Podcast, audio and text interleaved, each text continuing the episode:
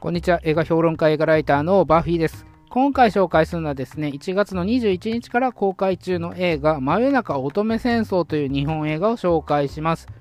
えー、これはですね、私、試写の方で11月の末ぐらいに見たのかな、ちょっとね、覚えてないんですけど、あのー、リアル試写はちょっとタイミング悪くて行けなくって、で、オンラインで見たんですよね。で、最初見た時はなんとなく見たんですよ。流しでね。えー、まあこんなもんかなという感じで見て、えー、またそのジャニーズ賛美のあのいつもの日本映画とかかと若者向けの日本映画かというようなですねちょっと嫌な目で見てたんですけど、えー、公開される3日ぐらい前にですねちょっともう一回見直してみようと思って見直したらあの全くちょっと感じ方が違う 映画になってしまって、やっぱりね、ちゃんと見ないといけないなと思いましたね。えー、本当にね、流しで見るのと、あの真正面から見るとではね、やっぱり違うんですよ。で、私はちょっと脱線する話しますけど、あのファンタジー映画ってあんま好きじゃないんですよ。あの例えば、ロード・オブ・ザ・リングとか、ナルニア国物語とかね、あのハリー・ポッターとかもそうなんですけど、あんまり好きじゃないんですよね。だから、なんか流しで見るっていう癖があって、ああいうファンタジーっていうのは。あのー、だから、あの、ファン、吹き替え版で流してて、なんとなく見るっていうのがいいんですよ。私としてはね。でも、映画館で見る、そういう苦手なものこそ映画館で逆に見るというと、そこがまあ逃れられないわけですね。そうなってくると、あのー、先入観っていうのがなくなるわけですよ。あのー、まず逃げられない場所に立たされるということで、凝視しないといけなくなるということで、あの嫌いだったものを真正面から見ないといけなくなる。で、そこで気づくことで、まあ、あの本当にもうこれ嫌いだと思う場合もあるし、あ、好き嫌い、あの食わず嫌いだったんだなということもあるかもしれないということがあるんですよね。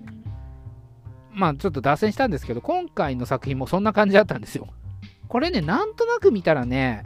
あのまあこんなもんかと思ったかもしれないんですけど、これね、やっぱりね、あの深い映画だったんですね。あの本当に深い映画だったんですよ。で、これね、いろんな意見があるんですけど、で、あのファイトクラブに似てると。あのブラッド・ピートのね、ファイトクラブに似てるっていう意見があったりするし、これ監督自身もですね、ファイトクラブを意識して作ったってことを言っちゃってるんで、まあ間違いないっちゃ間違いないんだけど、あの私はそれはあえて言いません。そのことに関してはね。えー、そのことは関しては言わずに、この作品が描こうとしてることっていうのをちょっと言います。あの 言いますっていうか、まあ、率直にね、何を描こうとしてるのかということなんですよ。で、これ主人公はですね、あの、私という名前なんですよ。つまり名前がない。これなん、でかっていうと、これはですね、あの、見ている、映画を見ているあなた自身ですよということなんですね。まあ、ベタっちゃベタだかもしれないんだけど、あの、あなた自身ですよということなんですよ。まあ、その主人公は大学生っていう設定なんで、あの私はもう大学生じゃないよともおじさんだよとかね、あのー、おばさんだよとか、おじいさんだよとか、まあそういう意見もあるかもしれないですけど、そういうことはですね、まあ関係なくてですね、あのー、そういう人たちはまあ大学生の時にも、まあ、戻らなくてもいいな、あの今の段階でも、今の状態でもいいんですけど、あのー、これ何描いてるかっていうと、あのその人間っていうのは生きている意味あるのかっていうことなんですよ、率直にね。生きている意味あるんですか？というね、投げかけの映画なんですよ。で、それを特に敏感に感じるのが、やっぱり10代から20代。で、あの、学生の時とかによくそういうこと考えたりするし、あの、いろんな文学とかね、あの、時間があったりするんで、まあそういうものに触れたりして、あの、見つめ直したりする中で自分をね、で、その将来の不安とか今後どうなっていってしまうのかな？とかね、そういうことを考えていくと、より敏感に感じら感じるようになるのがその10代から20代。まあ、その後もね、あのいろんな人生の岐路に立たされて、仕事が失敗したとか、あの自分の事業が倒産したとか、ね、あのまあなんかいろいろありますよ、どん底のことが生きていくうちに。で、その中で常に思うわけですよ。これ意味あるのかなと。私たちはこの世界に生きてるけど、当たり前のように、まあ学校に行って、就職して、で、まあ結婚とかして、えー、子供ができたりして、家買ったりして、で、そのままね、あのー、置いていって、で、最後は、棺桶に入って燃やされるというようなサイクルを繰り返してるわけですよ。これは世界の当たり前としてね、そういうサイクルの中で、そういう渦の中で私たちは生きてる、まあ、地球の家畜のようなものだと。そういうような考え方っていうのは、あのー、少なからず若い頃っていうのはね、だから特に若い頃はそういうことを考えたりすると思うんですよ。で、その就職したり、あの家族ができたりすると、その日常の中でそういうことをあまり感じなくなってしまうと。もうこれが当たり前だと思ってね、あのあえて感じなくなってしまったりするんだけど、あの人生の岐路に立った時に、本当に意味あったのかな、これはとかね。私の人生は意味があったのだろうかとか、そういうことを考えた時に、あのー、どうなんでしょうかということなんですよ。で、あのこの主人公は、まあ、大学生という設定なんですけど、大学生としての立場からそれを考えると。で、まあ大学生じゃなくてもいいんですよ。で、さっき言ったように、その世代は何でもいいんですけど、その世界っていうのは、私にとって意味があるのかということを、まあ、常に投げかけられる話になってるんですね。で、これ最後に、あのー、まあ、ある事件というか、まあ、ある出来事が起きまして、まあ、予告とかでも出てるかもしれないんで分かっちゃうかもしれないんだけど、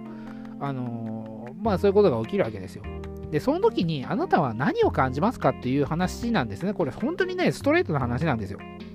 で、いろんな、あのー、なんだろう、演出っていうか、ガチャガチャ出てくるわけですけど、そこまでに行き着くまでにね、あの、いろんなだこれは主人公のいろんな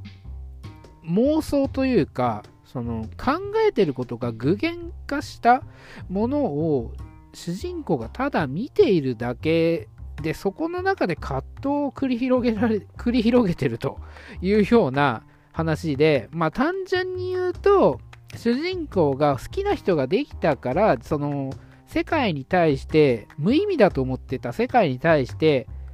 あのー少しずつですね、あの色がついていくような感じ。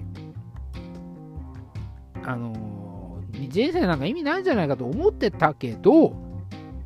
どうなんだろうかというところで、その狭間でね、あの葛藤する映画なんですよね、率直に言うと。で、だからね、ストレートに見てしまうと、これね、すごいあの単純な話になってになってしまうんだけど、何が深いかっていうと、やっぱりその最後のシーンで、あなたは何を思いますかという、その自分に対して、見てる人に対しての投げかけになってるところなんですね。今もそこの、そこまで行く過程の中で、あの、いろんな出来事がありましたよと。あなたの生きてきた中で、こういうこととかあったかもしれないし、あの、こういうこと考えたかもしれないと。いうようないろんなことが投げかけられていく中で、そこの最後のシーンにたどり着いたときに、あのあなた何感じますかと。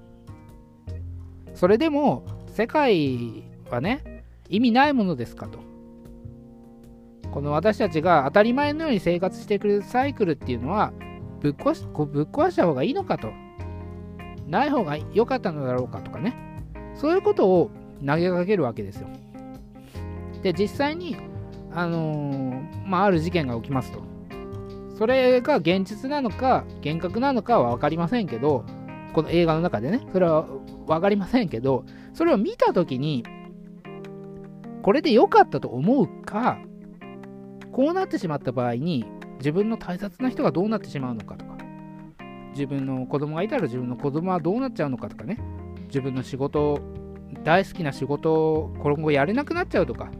大好きな趣味ができなくなっちゃうとか、それ何でもいいんだけど、そういうことを最後のシーンを見たときに、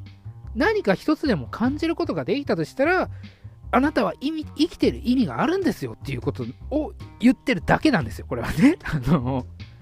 それを伝えたいだけの映画なんですよ。だからね、まあ、こう言っちゃうとなんか、あの、すごい軽い映画に感じるんだけど、それをね、前編を通して、あの、投げかけてくるっていう深い映画になってるんですよね。